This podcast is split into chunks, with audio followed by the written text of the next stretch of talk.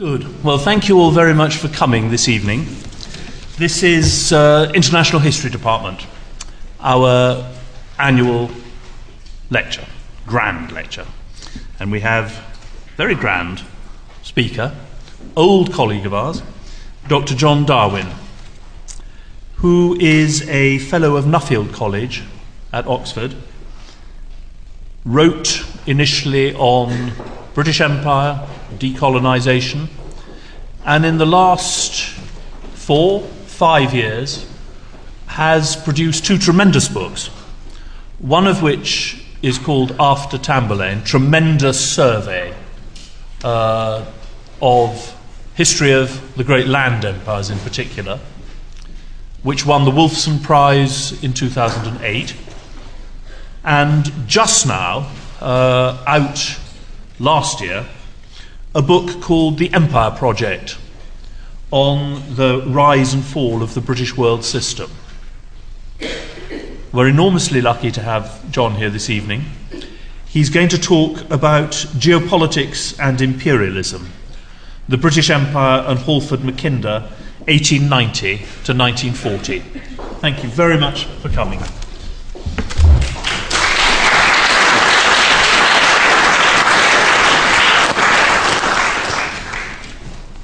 Thank you very much for that. Welcome, Dominic.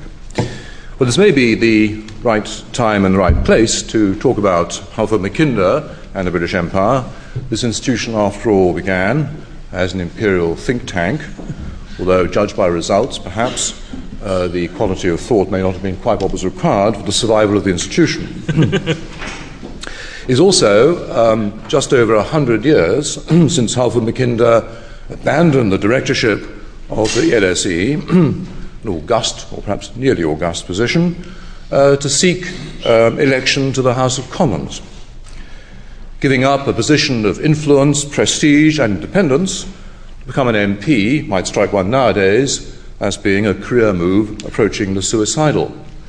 But it tells, I think, something of the relative status of academic institutions and political institutions in Mackinder's day, that he should have regarded this as being, as it were, a higher level to which to aspire. Now, our two protagonists, Halford Mackinder and the British Empire. Mackinder, of course, as perhaps you know, was born in 1861 in Gainsborough, that is to say, George Eliot's St. Ogg's on the Floss, in 1861. He died in Bournemouth, where all successful people from the Midlands die, in 1947, at the age of 86. The British Empire has a more dubious paternity, but if one traces its DNA fairly carefully, we can probably find it to have been born in 1133 at Le Mans in northern France. It died in London in 1968 after a long tropical illness, with financial complications, at the age of 865. The paths of these two protagonists crossed in the first half of the 19th century, when Mackinder was in vigorous middle age, and the British Empire was thought wrongly also to be in vigorous middle age. Now, what has Mackinder got to offer us in trying to make sense of the geopolitics of the British Empire in the first half of the 20th century? That's to say, when I use the term geopolitics, the way in which its fortunes and fate were shaped or affected by the changing geographical distribution of power in this period. We might begin, I think, by just glancing briefly at Mackinder's big ideas. Some of them, perhaps, are very, very familiar to you, but let me perhaps refresh your memory. And I've got a list here of 6, which I think are worth noticing. The first is Mackinder's belief in the inevitability of empire. Here are 2 quotations.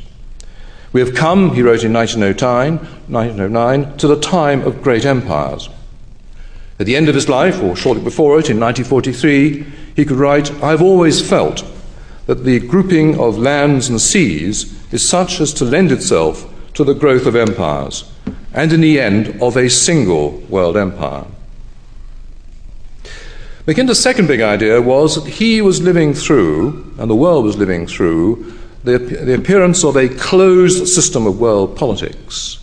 The open frontiers of the 19th century had been closed, and the effects of great power activity in any one part of the world were bound, he said, to react back upon their activities everywhere else, so that Europe itself became, you might say, as it were, on the receiving end of all kinds of great power conflicts and competition all around the world. He thought, again writing at the end of his life, that all the great conflicts he'd seen had been a consequence of the attempts to achieve a transition into this new age of the closed system. Thirdly, Mackinder, of course, famously believed that by the end of the 19th century, the world had seen the end of what he called the Columbian epoch, the period in which the ease and speed of seaborne movement had far outmatched that of movement across land, with a consequent benefit, of course, to those powers and states which relied upon or could exploit seaborne movement. Fourthly, of course, and perhaps most famously, Mackinder emphasized what he saw as being the rising power, the irresistibly rising power of the heartland, that great Eurasian landmass, which he defined, as it were, at times rather differently from other times, a rising power which resulted from the fact that its population, particularly he was thinking, of course, of Russia and Russia's extensive dominion, both to as far east as the Pacific and as far west as Poland, and the rising power of that Eurasian heartland could be attributed to the growth of population, to therefore the existence of a powerful garrison capable of defending its territory against outsiders, and of course especially to the arrival of railways, which recreated, in Mackinder's view, the capacity for rapid movement over land which had once enabled the Mongols to sweep from one end of Eurasia to the other. And of course it was this that led Mackinder to that most famous of his triplets: who rules the heartland, rules the world island; who rules the world island, rules the world. Fifthly, Mackinder nevertheless stresses, in a way which I think is going to act as the saving grace for the power whose interests he was most concerned with, Britain and the British Empire, the power of what he called the going concern. Getting there first, said Mackinder, did enable a power, a state, as it were, to create the right circumstances for its own survival, if it was capable, as it were, of maintaining power effectively. It was impossible, he wrote in 1904, for Britain to regain, as it were, the position it had achieved by the end of the 19th century in the new circumstances it faced. But that didn't mean, of course, it was not able to maintain that position if it followed, as it were, the right practice and the right policy. Lastly, perhaps, an element of Mackinder's thought, not always perhaps taken quite as seriously as his grander geopolitical notions, his insistence that economic success, economic strength, also depended upon geopolitical power. It was Mackinder who argued that the British were able to exploit India's economy because they controlled India. It was Mackinder who argued that free trade was a form of empire. He did so long before Gaddock and Robinson pointed it out rather more famously in 1953. Well, these are Mackinder's big ideas, and I hope in the discussion afterwards you perhaps will be able to point out to me if I've forgotten any. What are the puzzles to which we might try to apply them, the puzzles about the nature of Britain's geopolitical, the British Empire's geopolitical fate in the 20th century? Perhaps the most fundamental is the way in which strategy was framed in Britain as a result of the outlook and the mentality of British elite, British opinion formers, from the late 19th century onwards. Strategy, wrote two of the wisest and most brilliant historians of British imperialism, strategy, they wrote, is the register of the hopes, the memories and neuroses which inform the strategist's view of the world. What that suggests to us is that the way in which the British sought to maintain an empire, sought to defend it, the enemies they perceived, the solutions they adopted, resulted from a particular kind of mentality or mindset, which dominated the thinking of British policymakers, British politicians, all those concerned with Britain's external position, from, I would suggest, the late 1880s until the 1960s. Where did it come from, and what was the key to its formation? Secondly, our second puzzle. In the 20th century, we like to think, or tend to think, that Britain's external position was dominated by its two great wars with Germany. But it might be asked whether, nevertheless, it was really the Anglo-Russian relationship that was most fundamental to the survival or not of a British imperial system. This was certainly, if you follow Mackinder's logic, what that implied. Thirdly, it's a cliché, of course, that sea power was the basis for British world power in the 20th century, perhaps, as much as in the 19th. And it would clearly be very bold to suggest that it was anything other than extremely necessary to the maintenance of an imperial system which stretched round the world in a form, you might say, of an imperial archipelago of interests and possessions. But the question which Mackinder poses for us is, and the puzzle which we try to approach, is, was it sufficient to maintain British world power? What else was required? And that leads on, perhaps, to the fourth of our puzzles. This is the enigma, you might say, wrapped in a riddle. The reasons behind the British invasion of the Middle East. From 1882, or perhaps even the 1790s onwards, the British, you might say, right up until very late in their imperial career, push ever deeper into the Middle East. The weaker they got, you might think, the further they went. Like a man seeking to dig himself out of a hole, but digging ever deeper in the process. What explanation can be found? What still seems to be one of the most puzzling aspects of the later period of British imperial activity. And finally, perhaps, in some ways, the most intriguing question of all. Should the decline of British imperial power be seen as a gradual descent, or is it really better to be seen, not even as a decline, but as a catastrophic collapse? We're all familiar with that splendid term of managed decline, that fatuous Foreign Office phrase, one can still hear flashed around the media even as recently as 2 days ago, a phrase which rather suggests the utterance of a man who's driven his car over a cliff and whose last words as he hurtles towards the bottom of the ravine were, "I think I took that bend rather well, don't you?" But before we plunge into Mackinder's ideas, we should spend perhaps a moment or two examining his career, partly because of the extraordinary cocktail of elements that shaped his ideas. Mackinder's background, of course, lay in a medical family. His father was a doctor, and I think his other relations as well were in the medical profession. But from very early on, Mackinder became fascinated, as he tells us, by maps. As a schoolboy, he wrote in his fragment of autobiography, preserved in that tin trunk of his papers, all that remains, sadly, of what must have been a much, much larger archive. "I was caned," he writes, "for drawing maps."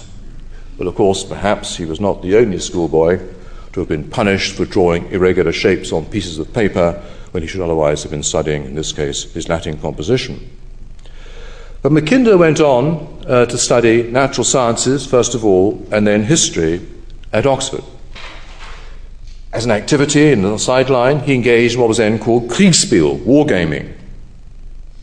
After graduating, he considered and rejected, like perhaps most highly intelligent people, the career of law as a profession.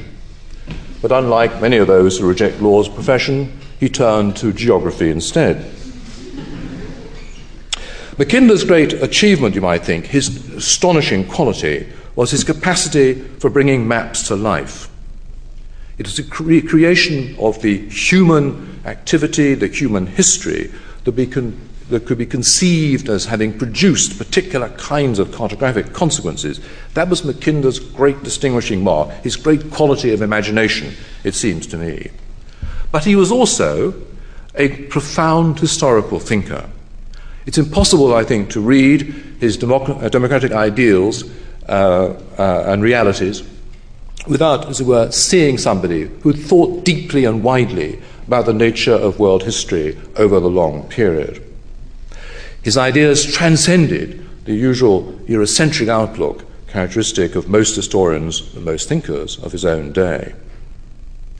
But Mackinder also possessed not simply a contemplative intellect, but, as I've already suggested, an enormous energy and drive, an urge to engage with the world, as it were, the real world, as opposed to the, as it were, the world of academia and thought and literature.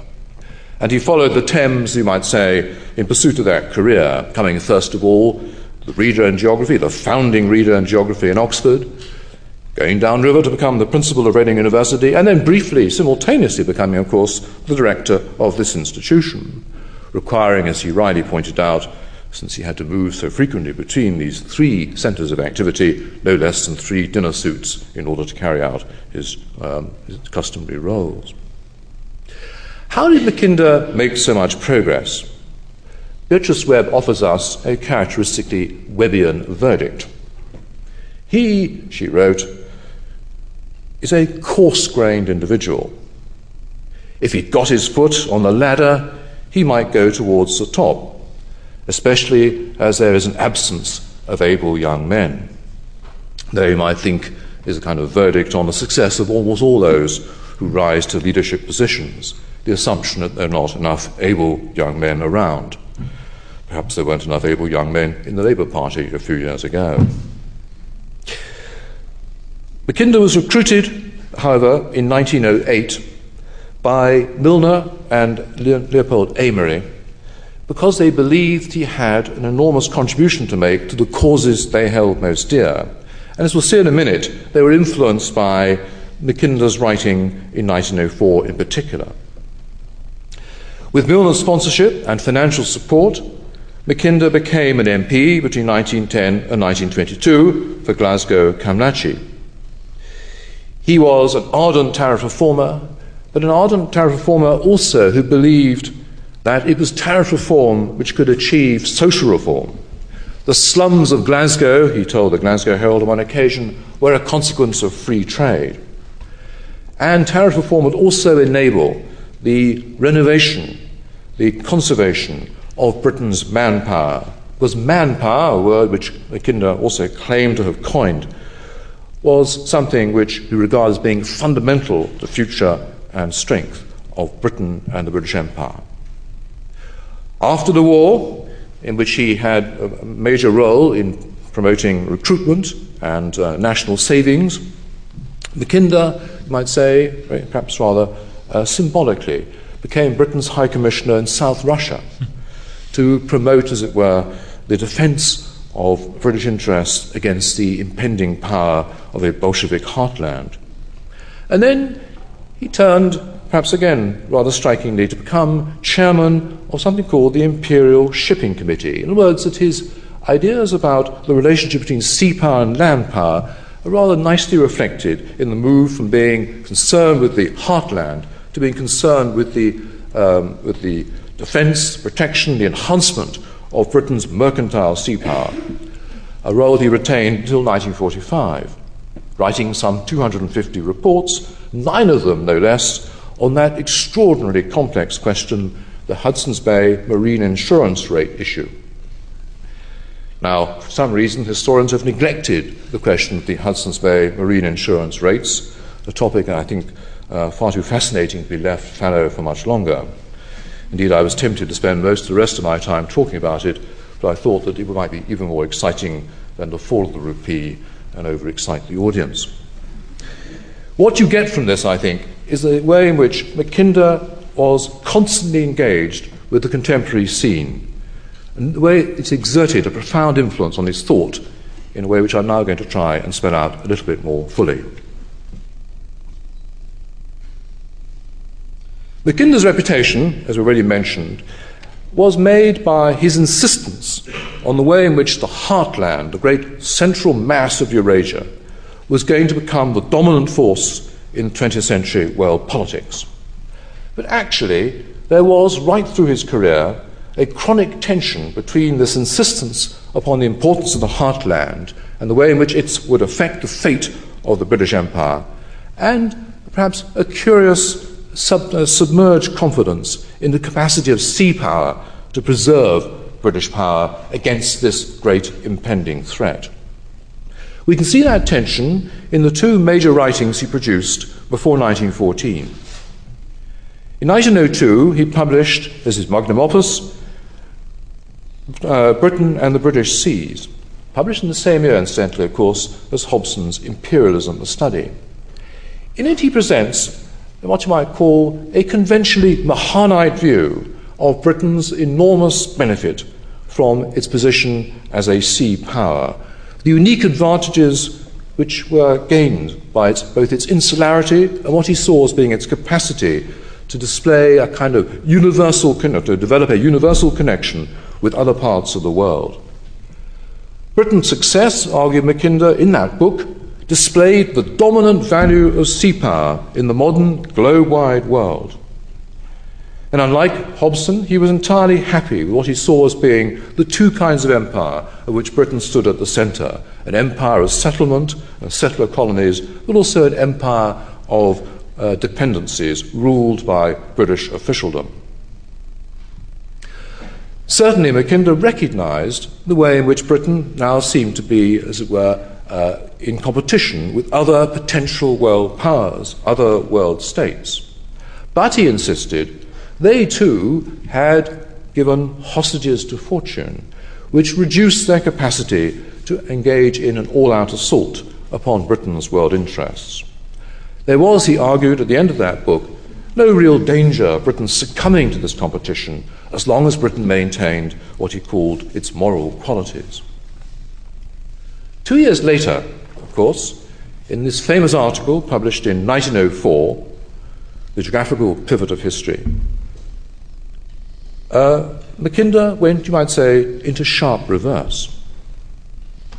Of course, in that article, he did not yet identify the heartland in the way which he did in Democratic Ideals and Reality. And what he talks about instead is what he calls the pivot state, a kind of expanded Russia. But he insisted in that article that this new and expanding pivot state, fortified, as I suggested a moment ago, by much increased population, by a much greater capacity to move across land as a result of railways, this pivot state was now in a position to apply pressure in many directions, compressing and disrupting other states in the process. The great change had been the way in which railways had reversed the advantage of sea power, and population growth enabled what had once been an empty Eurasian zone to now become, as it were, militarily powerful in a way inconceivable before perhaps the early 19th century. The implications for Britain, Mackinder implied, were that it would now have to consolidate its strength, particularly its manpower, which meant, of course, its settler empire in particular, to integrate both its economy and its military strength far more than before, and also to conscript its population to have the means for fighting a major war were that to come about. And precisely those recommendations, of course, were those which recommended him to the great champions of imperialism and imperial unity in Edwardian Britain, Joseph Chamberlain, Lord Milner, and Lord Milner's great sidekick, Leopold Amery. But if we're trying to puzzle out the way in which Britain's or the British Empire's geopolitical fortunes might be expected to be changed in this period, Mackinder's diagnosis really looks rather strange. It was, of course, predicated upon a Russian victory in the war with Japan that was then ongoing. Like many people in Britain, Mackinder expected that the Russians would defeat the Japanese. But, of course, they didn't. And this is also a period in which Britain's own prosperity and economic success was strikingly vindicated by the huge increase in British overseas investment, the huge increase in British volumes of trade, and the huge increase in British migration to other parts of the British Empire. As well as that, we might think it's surprising that Mackinder failed to notice the extraordinary economic development, growth, strength of the United States, which would be expected to act in many ways as a source for British supply were there to be a conflict between the rimlands of the world and the great heartland in the center of the world island. Compared with the United States, of course, the heartland was, industrially speaking, a minnow. Thirdly, of course, in this period, the British were extremely successful, you might think, in relieving the pressure upon their far-flung possessions and interests through a series of ententes with France, and then, of course, in 1907 with Russia, as well as through the alliance with Japan, which appeared to protect against future attack the important interests in East Asia, especially the major British interest in China. And lastly, economic and commercial success made it possible, as against the threat posed by German naval power, for Britain to compete in a headlong naval race, and by 1912 to have clearly won it, in a way which ultimately secured, or was certain to secure, British interests against the threat posed by a surface German fleet, were that to be built. Now, despite, one might say, the shortcomings of Mackinder's diagnosis, there are 2 points to be extracted from those 2 pieces of his writing before 1914, which have, I think, a wider interest and significance. The point that Mackinder does make, very validly, I think, in Britain and the British Seas, is that by the end of the 19th century, if not earlier, Britain had become what he called the central land of the world. The British developed a sense, Mackinder suggests, of centrality. And that idea of centrality in the world does seem to me to be fundamental to the makeup of that late Victorian imperial mentality. It explains 2 things which often seem to be puzzling, I think, to historians. First of all, the exuberant confidence that Britain was able to exert its will, its interests, in different parts of the world, in all parts of the world, and that Britain was going to be the beneficiary of the growth of the world economy for the indefinite future. That was the upside. But the downside was the sense of exposure by being this central land, whose borders were open to all the pressures, economic, perhaps, and geopolitical of the rest of the world.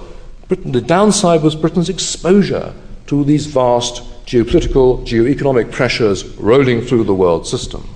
The pressures that made the British people, British leaders, British elites feel constantly nervous about whether or not Britain had the capacity to cope with these pressures in periods, perhaps, of international crisis. Secondly, of course, you might say Mackinder guarded himself against the criticisms which I've just been enunciating about his diagnosis of Britain's position by a single deadly phrase. Supposing, he wrote, Germany were to ally herself with Russia, then perhaps the heartland might indeed prove to be far too strong an enemy for the British imperial archipelago. Well, we might have been tempted to dismiss as irrelevant then Mackinder's diagnosis, but only if we forget what happened in 1918, the pivot year indeed of the First World War.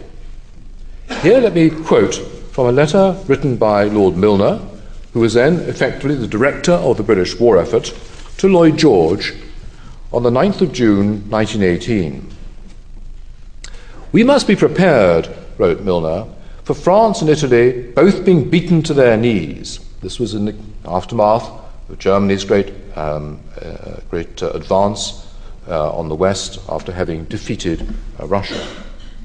"In that case, the Germano-Austro-Turco-Bulgar bloc will be master of all Europe and northern and central Asia up to the point at which Japan steps in to bar the way, if she does step in, and has not been choked off by the more disastrous diplomacy of the Allies.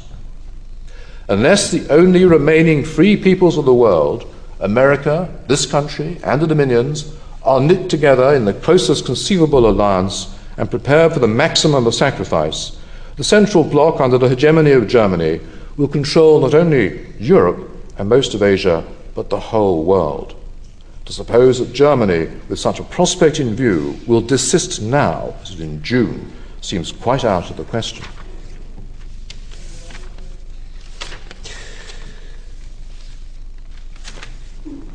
What Milner is describing, you might say, in language which is so classically Milnerite,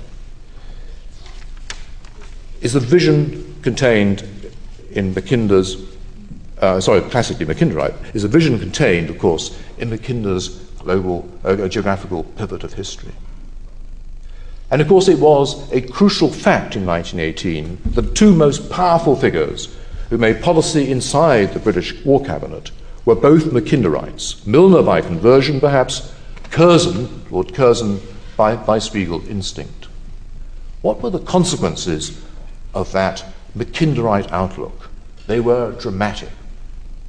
The Eastern Committee set up in the British War Cabinet to manage the war between Greece and Afghanistan, that were the terms of reference, set in motion a huge new effort in the course of 1918 to prevent what Milner believed was going to be the German Ottoman onslaught into the Middle East to control what Mackinder had called the crossways of the world. By the middle of the later part of 1918, British troops could be found not only in Persia, North Persia, in Transcaspia, in the Caucasus, but of course the British had also committed themselves to controlling not only Mesopotamia, but also those portions of Syria allocated in 1916 to French control in the event of victory in the war, as well as, of course, to the control under some auspices or other of Constantinople itself, the Straits. And even after the defeat of the Germans and Ottomans, it was the set policy of the British government, certainly in Curzon's view, to keep Russia out of the Middle East by maintaining a powerful British presence there with client states, as it were, to do its bidding. Now we know, of course, that in the eventual outcome, the extent of British command of the Middle East was considerably scaled back. But nevertheless, Curzon's great diplomatic victory at Lausanne ensured that Turkey would not contest Britain's interest in the control of Iraq and large parts of the Arab world after 1923, and that the British were able, therefore, to expand their empire in this dramatic way far beyond the old limits imagined by 19th or even early 20th century British diplomats and policymakers. But there were huge implications for this vast forward movement, this Mackinderite forward movement into the Middle East, especially in terms of their impact upon India, whose manpower is now being raised in the late part of the war on a vaster scale than ever before, with rather obvious consequences later to be seen in 1919 in the Punjab, in the alienation of Muslim opinion, in the success of Gandhi in building a great nationalist movement largely on the back of Muslim rather than Hindu discontent with the British Raj. Now it was true, of course, that British imperialism in the Middle East never displayed the range of ambition, nor indeed perhaps the capacity to dominate the region, which it had earlier showed on the Indian subcontinent. But the idea of British command of the crossways of the world, Mackinder's phrase, was lodged firmly, you might say, in the thinking of British leaders, and would prove extremely hard to dislodge, as we'll see in a minute. Arguably, this great forward movement, taken, you might say, on Mackinderite principles, was the most critical geostrategic decision taken by the British Empire in the course of the 20th century. Now, for much of the 1920s and 1930s, Mackinder was preoccupied with his Imperial Shipping Committee and indeed with that Hudson's Bay Marine Raids question. But the huge strategic catastrophe of 1940 to 42 triggered one famous last intervention by him in the public discussion of grand strategy and geopolitics. In his article, The Round War and the Winning of the Peace, published in 1943, in the same year as his book, Democratic Ideals and Reality, first published in 1919, was reissued, this time as a Penguin special.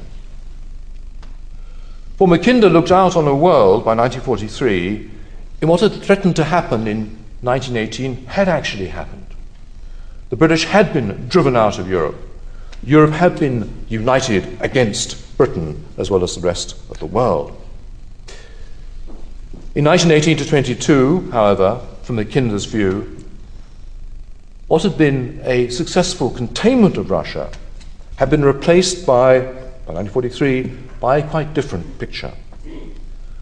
Russian victory at Stalingrad showed, argued Mackinder, that Russia now had demonstrated in a way which perhaps he predicted 40 years earlier, that it had both the manpower and resources to contain Germany and to dominate Eastern Europe.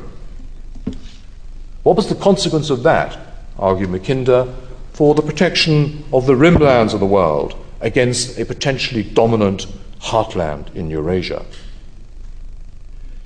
In his Round World and the Winning of the Peace, Mackinder showed no interest in the Middle East. Instead, what he recommended, what he saw as being the inevitable pattern, was that Britain would become what he called a moated aerodrome.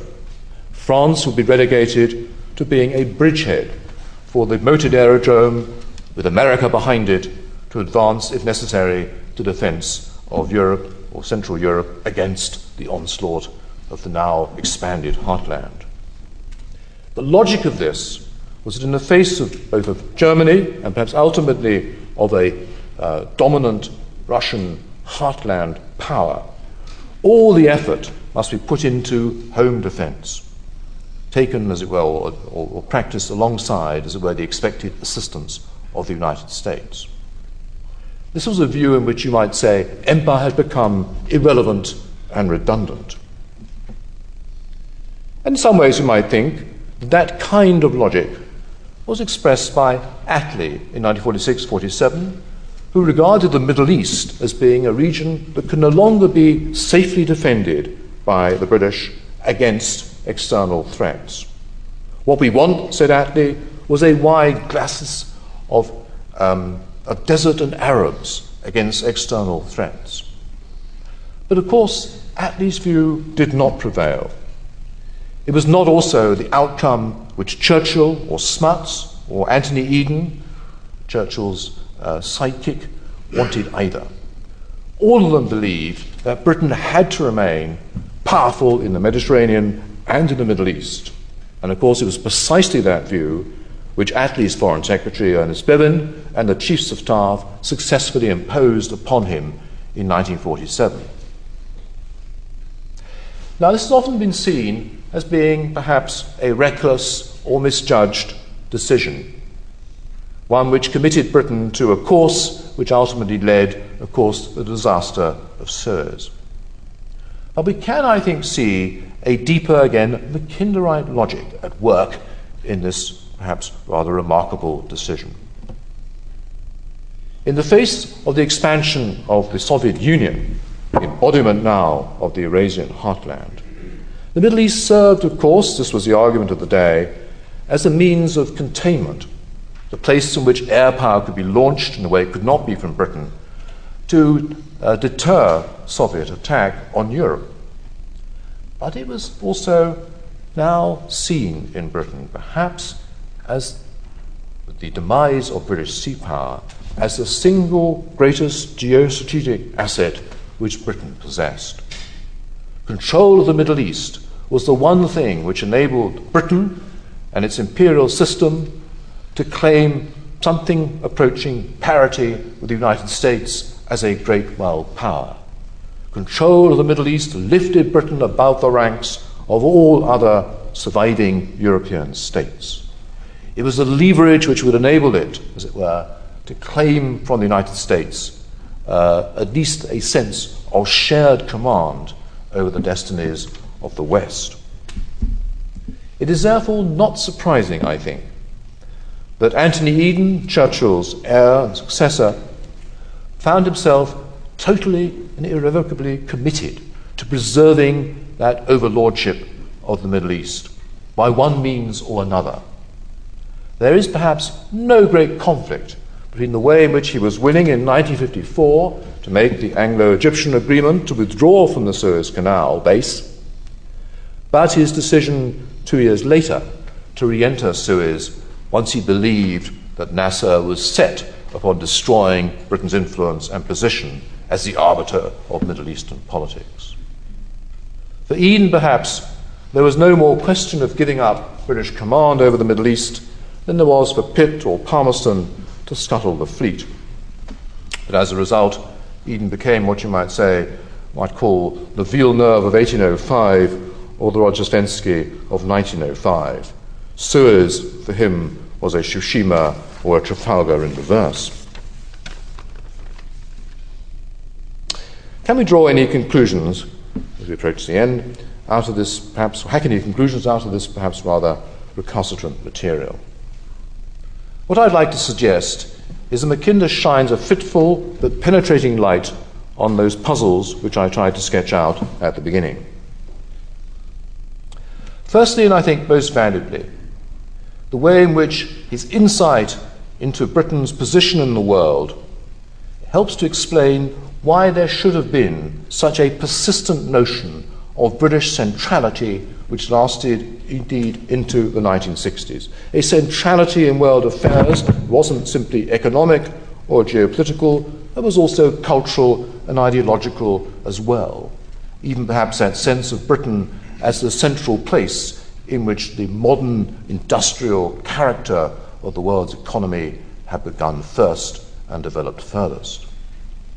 Centrality fortified and encouraged the commitment to great powerdom in Britain, the persistent assumption that Britain could not be less than equal to any other great power, a belief whose grip was only perhaps finally broken decisively in 1968. Secondly, to go back to another of my puzzles, it was that logic of centrality which dictated that Russia must be the most constant foe, platonically, if not always in practice, of British world interests. Germany alone could not destroy the British Empire, but Russian weakness had nearly destroyed the British Empire in 1918, its betrayal in 1940, or 39 perhaps, had shattered British power in 1940-41. Its resurgence after 1945 ruined any chance of a British Empire recovery in the post-war years. Thirdly, for Mackinder perhaps we can draw the conclusion that while sea power was indispensable to Britain's survival as a great world power, it was not a sufficient condition for that survival, even before air power became so important.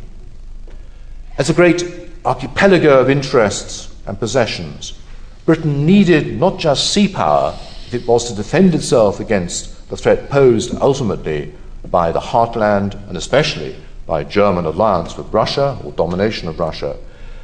The archipelago power also needed bridgeheads from which to resist and ultimately deter the attack from the heart of Eurasia.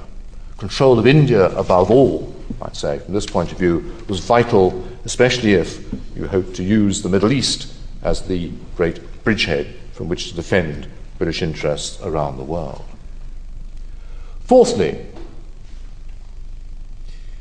that Mackinder's insights suggest that it was catastrophic accident rather than inevitable decline which explains Britain's fall from empire. This nearly occurred in June 1918, for reasons we've just recently discussed. And it was to occur, perhaps decisively, in the way in which the British were driven out of Europe and lost control over parts of their empire, lost their claim on the ultimate loyalty, or even of their settler dominions after 1940, as a consequence of the collapse both of their military position in Europe and the loss of much of their economic empire as well. Finally, perhaps, Mackinder's writing is a reminder of how close a connection exists or can exist between, as it were, the news of the day and the most subtle and original interpretations of global affairs. Mackinder's engagement with the world, his close attention to world politics, his close involvement in both politics and government were in large part, perhaps, the reason behind the immediacy which he grasped, as it were, the events of global political change and sought to reflect on them in the ways that he did in his major writings. Maybe perhaps even now there's somebody who's brooding upon the significance of Afghanistan as the future pivot of world history. Thank you very much.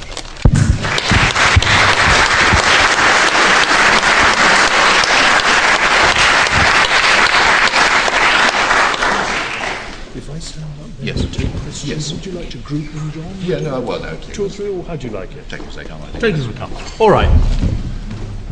If people could make off now, we'll have a brief pause, and then we have sort of 30, 35 minutes for questions, and John Darwin's very kindly said that he will respond. So, if you could make off as quickly as possible, and we'll take the questions one by one. I'm afraid we've only got one microphone. Yes, I see. Hang on a second, let people go is the only thing. Yeah.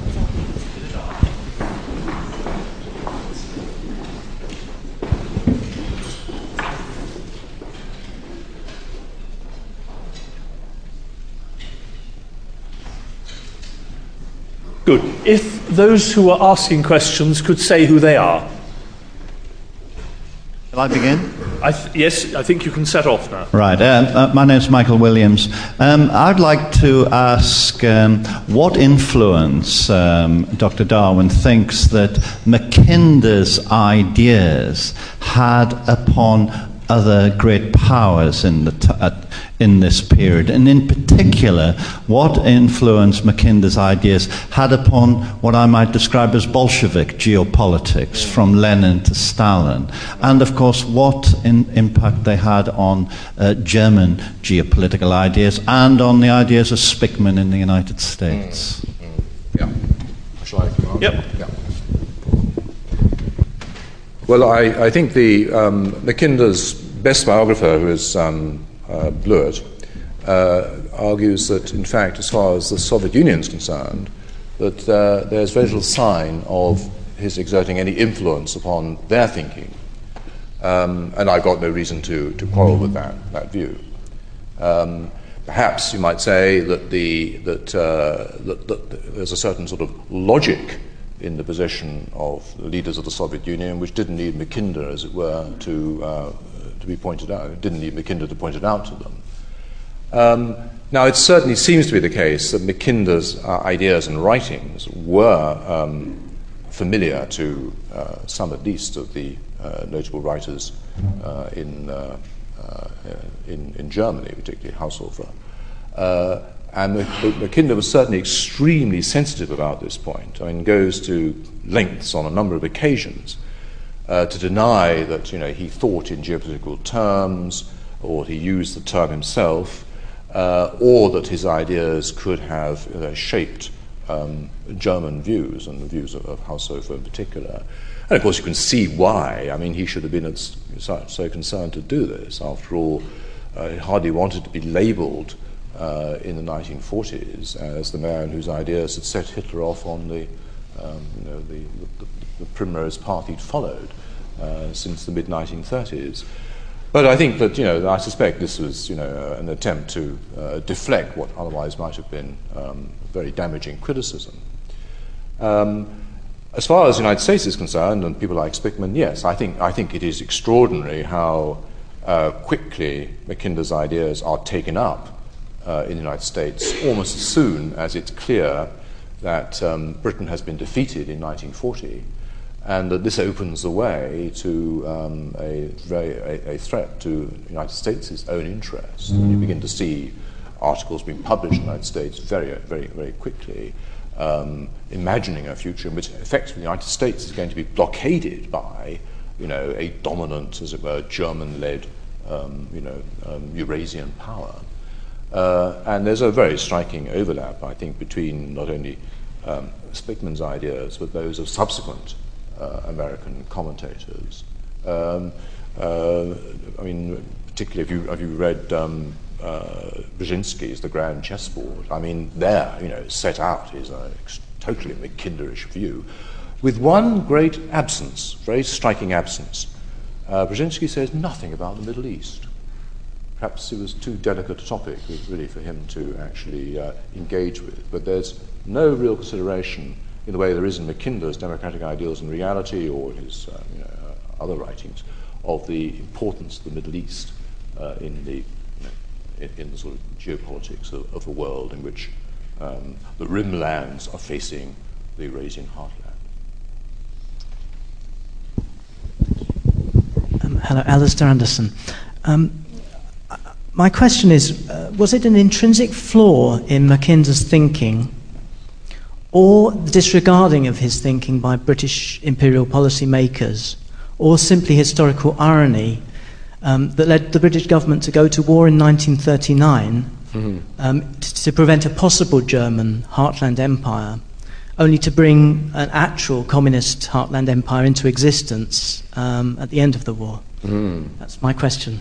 So whether those three alternatives. So the first part of it, can you just repeat the first part of it was you had three possibilities. Sorry, the first part was: is it they ignored it, or is it a flaw in his thinking? Flaw in his thinking. Was it the way they applied it or disregarded it, or was it a simple historical accident or an irony that it should lead to a heartland empire, though not the one they expected? Well, I'd certainly might say an irony.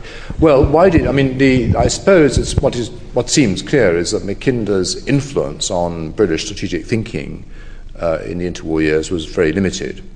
And as I suggested, in a way, to some extent, you could be forgiven, had you been even an attentive reader of Mackinder, for being a little bit uncertain about actually what his real prescription was.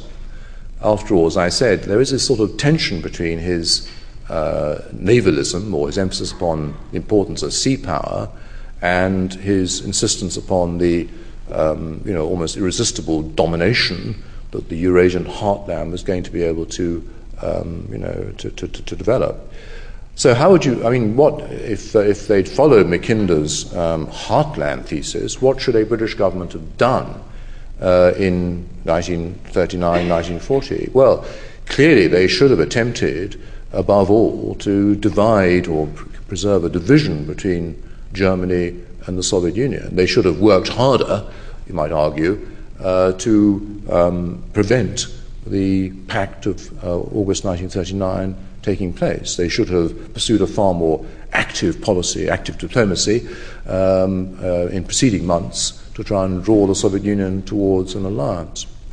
But I think one of the reasons why perhaps they don't do so, quite apart from the great mistrust of the Soviet Union and doubts about its capacity to even, to actually resist Germany effectively, is because there was a fundamental conflict about whether Britain's greatest enemy was really going to be Germany or Russia in parts of its imperial system anyway. After all, British strategic plans assumed that the northwest frontier was still vulnerable to a Russian attack, and that Russia's role was bound to be one which was in fundamental conflict with the preservation of a worldwide British system. So I don't know whether, in some ways, Mackinder did offer very clear guidance as to how you should manage relations with Russia. And as we know, of course, the underlying presumption in British policy in 1938-39 was that actually you could contain Germany as long as it wasn't able to make too much use of the resources of Eastern Europe and Russia in particular. The British presumed, because they didn't imagine that what happened in 1940 could ever possibly happen, that Britain and France would be able to hold the line against Germany, that in due time they would get resources from the rest of the world, particularly the United States, to help in that, and that the German rearmament program would eventually lead to the explosion of the German economy. It could not sustain this very rapid process of rearmament. So as long as you stayed firm and didn't do anything reckless, this German threat would gradually be contained, as it were, by a kind of almost suffocating economic pressure rather than anything more dramatic by way of military activity. So it's a sort of in some ways it's a kind of little Hartian Byzantine solution rather than anything more, you might say, vigorous. So I suppose, in that sense, as a point I made earlier, really, Mackinder doesn't offer a clear guide as to what you should have done in 1938-39, as much as you might have hoped. And Isabel Richard. I was wondering if you could comment on Mackinder's attitudes towards Africa, and I'm thinking in particular of the interwar period when people on the continent, in France and in Germany and Belgium, also inspired by Haushofer, were thinking of ideas of Eurasia amongst advocates of European cooperation, but also amongst colonials, and either including British possessions in Africa or excluding, and I was wondering how that would fit into Mackinder's thinking. Well, I don't think, despite the fact that he devoted a period of his life to climbing Mount Kenya, as the first person to climb Mount Kenya, I don't think there's too much sign that Mackinder thought all that hard about Africa as a great problem in world affairs. Remember, what he does say is that much of Africa lying below the Sahara or south of the Sahara, in effect, is insulated from the sort of threat of the heartland, so that it's a kind of it's part of the island world, which he contrasts with the world island proper, the sort of of Eurasia. So I don't think he's very much concerned with it as in his sort of big geopolitical thinking. Now, what he is concerned about, and this is why it is worth just mentioning his long years of service on that Imperial Shipping Committee, what he is concerned with, of course, is protecting British seaborne trade and promoting it as much as possible. And, of course, within that sort of scenario, the contribution made by Africa to British trade might have been not insignificant. Now, I put it like that because, as we know, the interwar years are years in which the tremendous fall in the price of most commodities means that most of the tropical African economies are really left to, not quite to rot, but certainly on a very much a care and maintenance basis, in contrast, of course, with what happens after 1945. Had Mackinder lived on really into the post-1945 years and seen the huge importance of African commodities, both strategically and also in terms of their dollar-earning power for Britain, no doubt he'd have had much more interesting things to say, I think, about Africa's importance to this imperial archipelago. But I think the fact is really that either before 1914 it's too early, or in the interwar years the global economy is too somnolent to make tropical Africa of any great, I think, or any larger significance to him. Alan, then Sujit, and I'll be back. Hi, Alan Sked. Could I take it from what you say that his interests really purely strategic and geopolitical, but did he have any interest in empire as a civilizing mission or the embodiment of racial superiority or bringing culture from west to other parts, inferior parts of the world? I mean, or does he take all that for granted? I think his views on that are really very conventional. He seems to simply, I suppose, endorse what would have been a fairly standard view at the time. And what's very striking, I suppose, I mean, even in the most fully developed account he offers, which is Democratic Ideals and Reality, is that he shows extraordinary indifference or lack of interest in the way in which the various colonial peoples who might be affected by his grand strategic geometry might actually respond to this. They are simply treated, it seems to me, by him largely as passive beings, within this grand framework. And in fact, you might say that in general, thinking as he does in terms of blocks, in terms of the imperatives of geography and of transport, you really get a sense that he's got very far, in thinking about people outside Britain, very far below, as it were, the level to begin to think really in terms of communities or individuals or even the complexity of identities, even in this great Eurasian heartland which he spent so much time writing and talking about. So I think his views about that are very conventional. On the other hand, when he comes back to Britain, I mean, I think if you, during this period when he's an MP in Glasgow, he does seem to show a great deal of concern about what he sees as being the hardships and the unfairnesses the squalor and the inefficiency, of course. It's inefficiency, I think, really, which he's concerned with. He's very much a part of that national efficiency school. That's what does concern him. And as I say, he produces this slogan almost, I think in 1910. He says, really, free trade creates slums. Tariff reform is going to be the way in which you escape from this world of hyper competition. And again, in Democratic Ideals and Reality, he begins to talk in a way which seems, again, perhaps slightly out of kilter with this large-scale geopolitical thinking about the desirability of having balanced communities in which you won't be so dependent upon international trade or even the international division of labour. It's almost a sort of vision of something, we might think of as being really remarkably sort of carbon sensitive. I mean, he wants to actually smaller communities achieving, greater degree of self-sufficiency and not being. So I think perhaps it's a mistake to expect from Mackinder total consistency of thinking. It seems to me that his ideas are triggered by his encounter with, various contemporary problems, issues, and for that matter, crises. And he produces, ideas about these, some of which can be knit together, you might say, into a sort of general Mackinderite form, others of which seem to be really rather, you might say, erratic. So I think, but going back to your main question, I think his views on that seem to be entirely conventional. Of course, as perhaps his expedition to Mount Kenya in 1999 is sometimes alleged. Not only did he, as it were, lead an expedition which inflicted considerable hardship on the large caravan of porters on which it depended, but there's the mysterious question of what happened to 6 of those porters who were shot. This has never quite been cleared up, and a lot of Mackinder's papers to do with the Mount Kenya expedition were destroyed, and he never spoke about this. And as you can imagine, as it were, various, as it were, possible scenarios suggest themselves. But there's no proof, one way or the other, I hasten to say.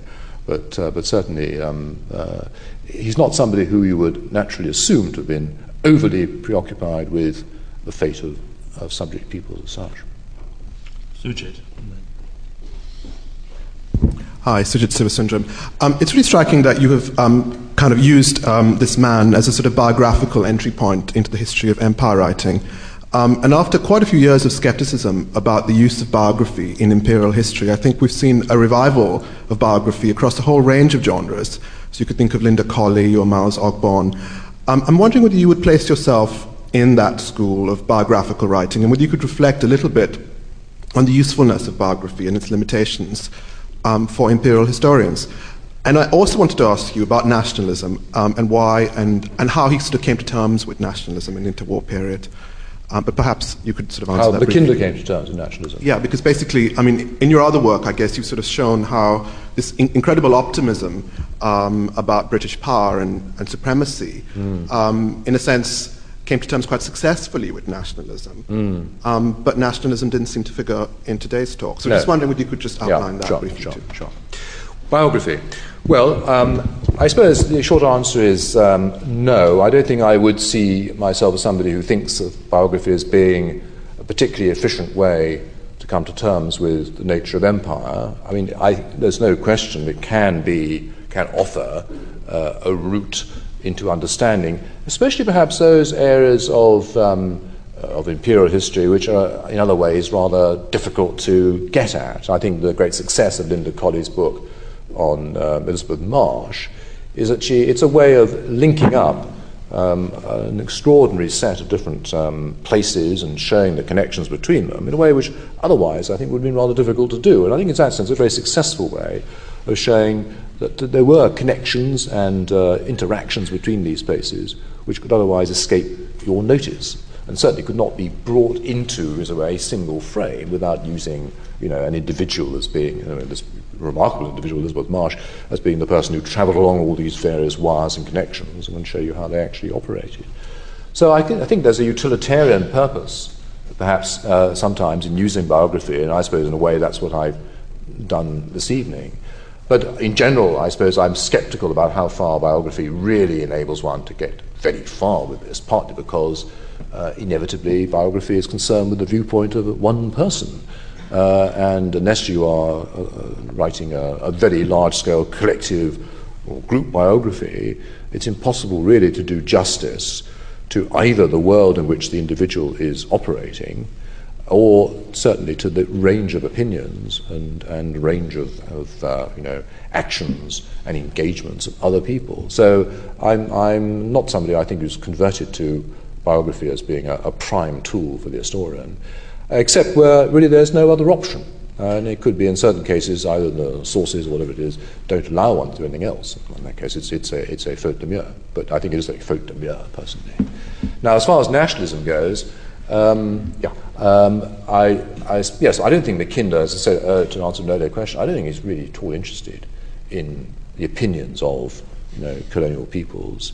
What's striking, I think, in the interwar years is that from a British point of view, from a British central point of view, from London's point of view, certainly there are plenty of grounds to be alarmed about the risks posed by mass movements, which can sustain sufficient, I might say, force and impetus to really attack or challenge British influence as well as authority. But by and large, British experience in the interwar years suggested that if you were reasonably clever about it, that it was possible normally to divide such movements or to take the wind out of their sails in various ways, or in some way to contain or tame them by pushing them, prodding them, into constitutional shapes and structures which effectively limited their options.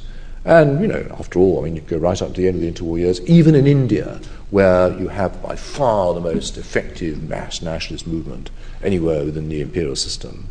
And even from a point of view of Indian leaders, that seemed to be what was happening.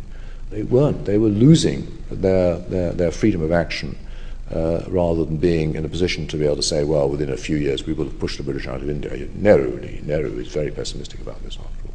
So that would be, I think, my broad take on that. Good. Over there next, then I see David and Anthony, and I see you, and I think we've got one more probably after that. Hi, I'm Mark Sloboda. Whatever the exact intellectual linkages, there is a definite resurgence of Mackinder's ideas in the neo-Eurasianist thinkers in Russia today, Gamilov, Panarin, Alexander Dugin, and it has morphed into what some call a full-fledged ideology and foreign policy vehicle. The last 2 years, at least since the August War, there's been the elevation of a number of neo-Eurasianists in academics, think tanks, and in national security circles. What would you think that we in the West should think about the seriousness of Eurasianist ideas today in a globalized world? Well, I suppose, I'm not sure how far Mackinder's insights help with this, but I suppose the bottom line is how far you think that Eurasian movement is actually going to have behind it the kind of economic resources to give it real weight and punch in the world. And I suppose the obvious retort would be that the strength of what Mackinder regarded as being the Rimland is, on the face of it, still much greater than any Eurasian heartland, at least one which did not include, as it were, the German economy within its limits, because after all, that Rimland has now been massively reinforced by the growth of the Chinese economy, as well as that of Japan, and by the growth, of course, again of a European economy. Now, of course, any one of these, and the Indian economy into the bargain. So that it's hard to see that compared with these great economic powerhouses of today and tomorrow, what the Eurasian, as it were, heartland has to offer is really going to give it, as it were, very much capacity to interfere or disrupt or pressurize these great rimland economies and states. So I think that from that point of view, it doesn't seem to me, if you're sitting in Putin's shoes, standing in Putin's shoes, perhaps, that you really have got a tremendously optimistic future scenario opening up ahead of you. Might well be thought, actually, as being the reverse. It's more going to be a question of how successfully you can defend this great ex-Soviet empire against the enormous economic and demographic pressure of China in East Asia, and against the pressure exerted by Middle Eastern economies, not least that of Iran, assuming Iran is able in not too distant future to realize some of the economic potential that it hasn't yet done. So I don't personally, I would not be, I would be rather skeptical about how far this is a future that's going to work. David. David Stevenson. I was going to come back actually to the point you've just dealt with in the last question, and this is the issue of the balance between sea power and land power, which I think in many ways is first impression is the most illuminating insight that I got out of looking at Mackinder's writings. But the more you think about it, the more you think, well, is this actually true? Does it make sense in understanding the 20th century? Certainly if you come up to the present day and what's happening now on the rise of Chinese economic power, that's fundamental to the whole thing, is that they can send container ships halfway across the world full of cheap Chinese goods.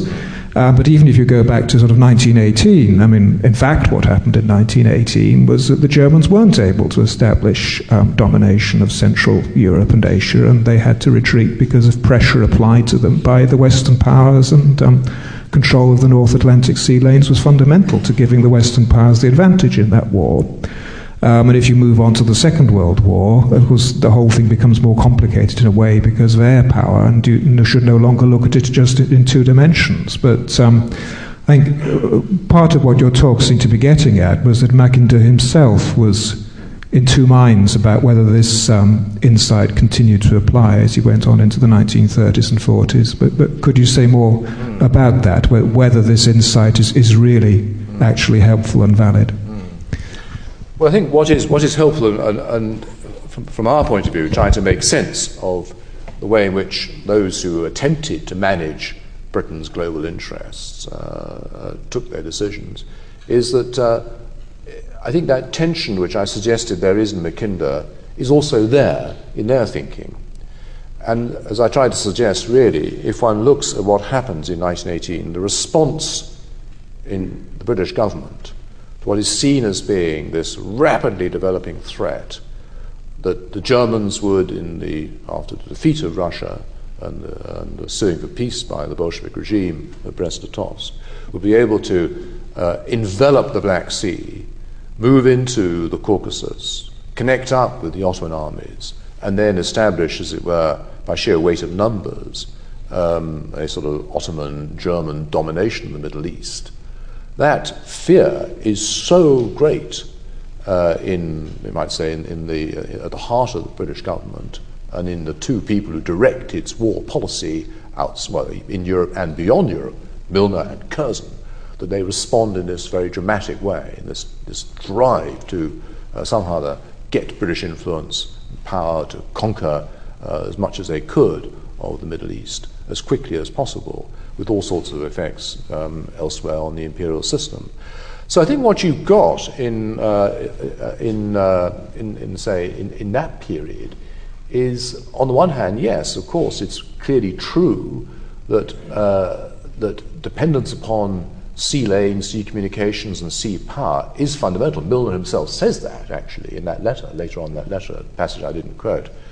But at the same time, you've got this rival perception that unless you engage in a kind of, Mackinderite strategy, one which Mackinder himself recommended, as it were, retrospectively in Democratic Ideals and Reality, then the British Empire would be smashed in two, and that the capacity to go on drawing on India's resources, let alone those of other parts of the empire, would be damaged, possibly beyond repair.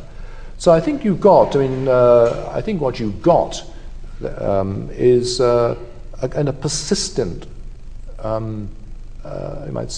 duality in this British viewpoint.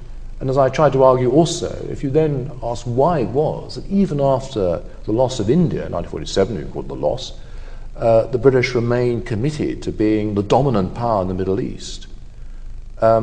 This is actually in a period in which British sea power is now no longer a decisive factor because American sea power is so much greater, in which sea power no longer can be the basis of British world power. But the Middle East is going to, as it were, take up the slack. That, it seems to me, is what implicitly people like Eden especially and Bevin think. And that control of the Middle East is going to allow them to exercise leverage not just against the Soviet Union, but in general in world politics of a kind which will preserve Britain's real status as a world power. Now, I think that, as I say, Mackinder's insights do allow one, as it were, to see why it was that a British government might have arrived at that kind of perception. It's not one which I think is very explicit by any means. It seems to me it's really, very, in many ways, very instinctive or tacit. But I think it's there in Eden, without question. Good. Three more questions. 11 minutes. Anthony next. Anthony Best. I was just wondering about what was his relationship with the ideas coming from the Round Table Group about the development of the empire? And did he feel as if his ideas were being marginalised with the rise of interwar internationalism? Yes, I think one of the great pities that Mackinder's own correspondence is so truncated. That we have, if you go through his papers, there's virtually nothing there. So it's very hard to reconstruct quite what sort of relationship he had with, the sort of round tablers. He certainly has, before 1910, clearly quite a close connection particularly with Amery. And Amery, in a way, of course, is a very key figure, a very fertile brain, one of the great bores of British politics, that's always said, Amery.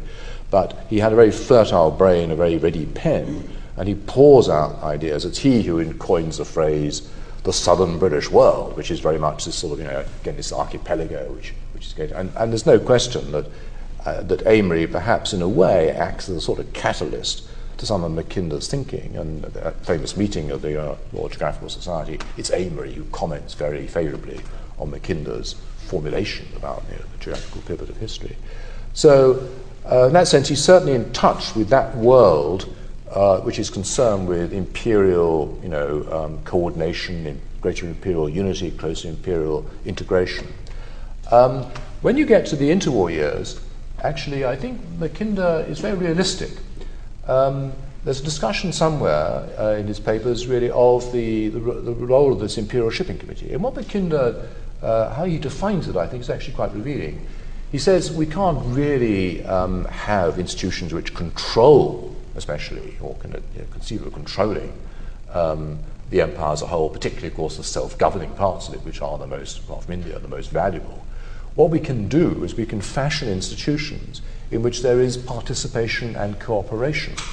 And it's through those that we are most likely to achieve, as it were, if you like, that sort of general strengthening of the imperial system, to which he was certainly ardently committed before 1914. So I think he does actually, in a way which some of the roundtablers don't quite manage, he makes that transition towards a world which you could, I suppose, describe as a kind of incipient Commonwealth point of view in the interwar years. And I think, Mackinder's in many ways a very, very realistic character. He has a very wide life experience, and I think he was not dogmatic in his commitment to certain ways of achieving, as it were, this imperial strengthening to which he was very committed. Second last question.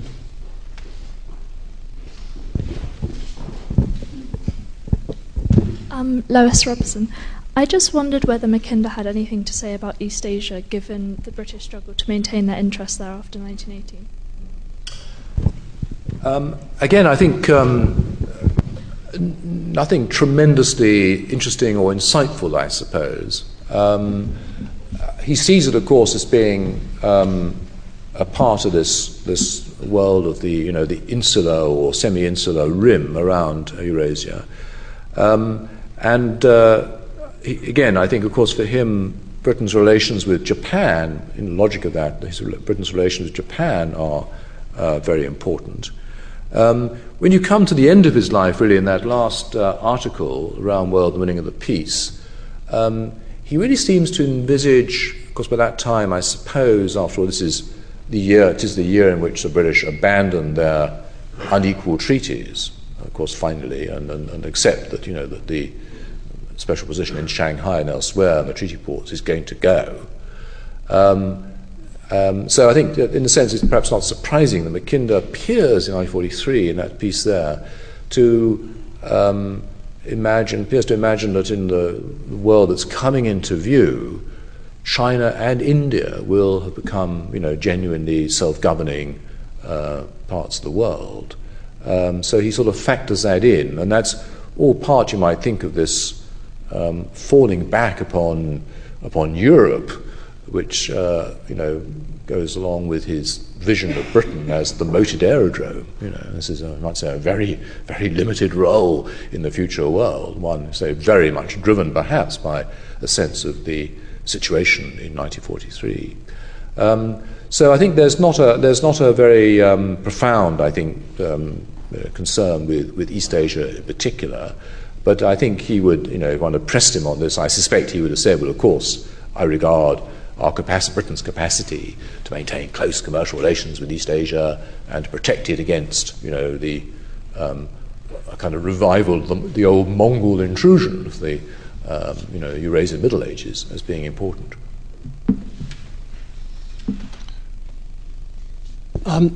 David Starkey, you talked a lot about Mackinder's commitment to the Imperial Shipping Committee between the wars. And this, of course, reflects Mackinder's almost obsession with sea power, which was understandable.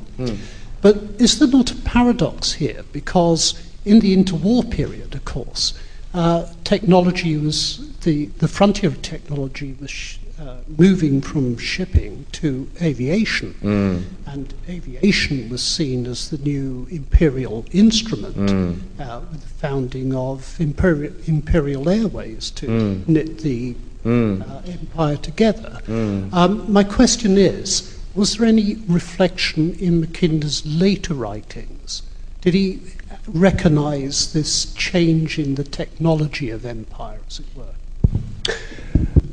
No, I think Mackinder's career is rather curious in a way, because I suppose that what you get is all his most fertile ruminations are really between 1902 and 1919, the year which he published Democratic Ideals and Reality, with The Round World and the Winning of the Peace in 1943 as being a kind of sort of epilogue almost, written under dramatically different geostrategic conditions. And of course, one has to remember that by 1920 or so, I mean, he was by then in his 60s, and although no doubt many people sustain enormous intellectual activity long after that, perhaps, you know, his thought had become somewhat set by that point, and that, you know, the capacity to really think out the consequences of, especially air power and air technology, were not really there. To be fair to him, I mean, in earlier writing, he does show an awareness of the potential of air communication, but doesn't develop it, I think, very far. Now, I suppose in defense of him, you would say that, after all, in terms of the kind of world that he's concerned with, this world, especially as far as Britain is concerned, that this vast empire connected primarily by maritime communications, that it was perhaps difficult to see, except in the very specific setting of Britain's air defence against a European enemy, it was perhaps difficult to see that air power was going to be of critical importance. It's certainly true that, after all, the purpose of Imperial Airways was to allow rapid transit of mail and of personnel across, you know, from Britain as far as point of Australia, and that made, of course, the Middle East, a point Amery, of course, made particularly, that made the Middle East even more important than it had been before, because it's the air corridor to India and beyond.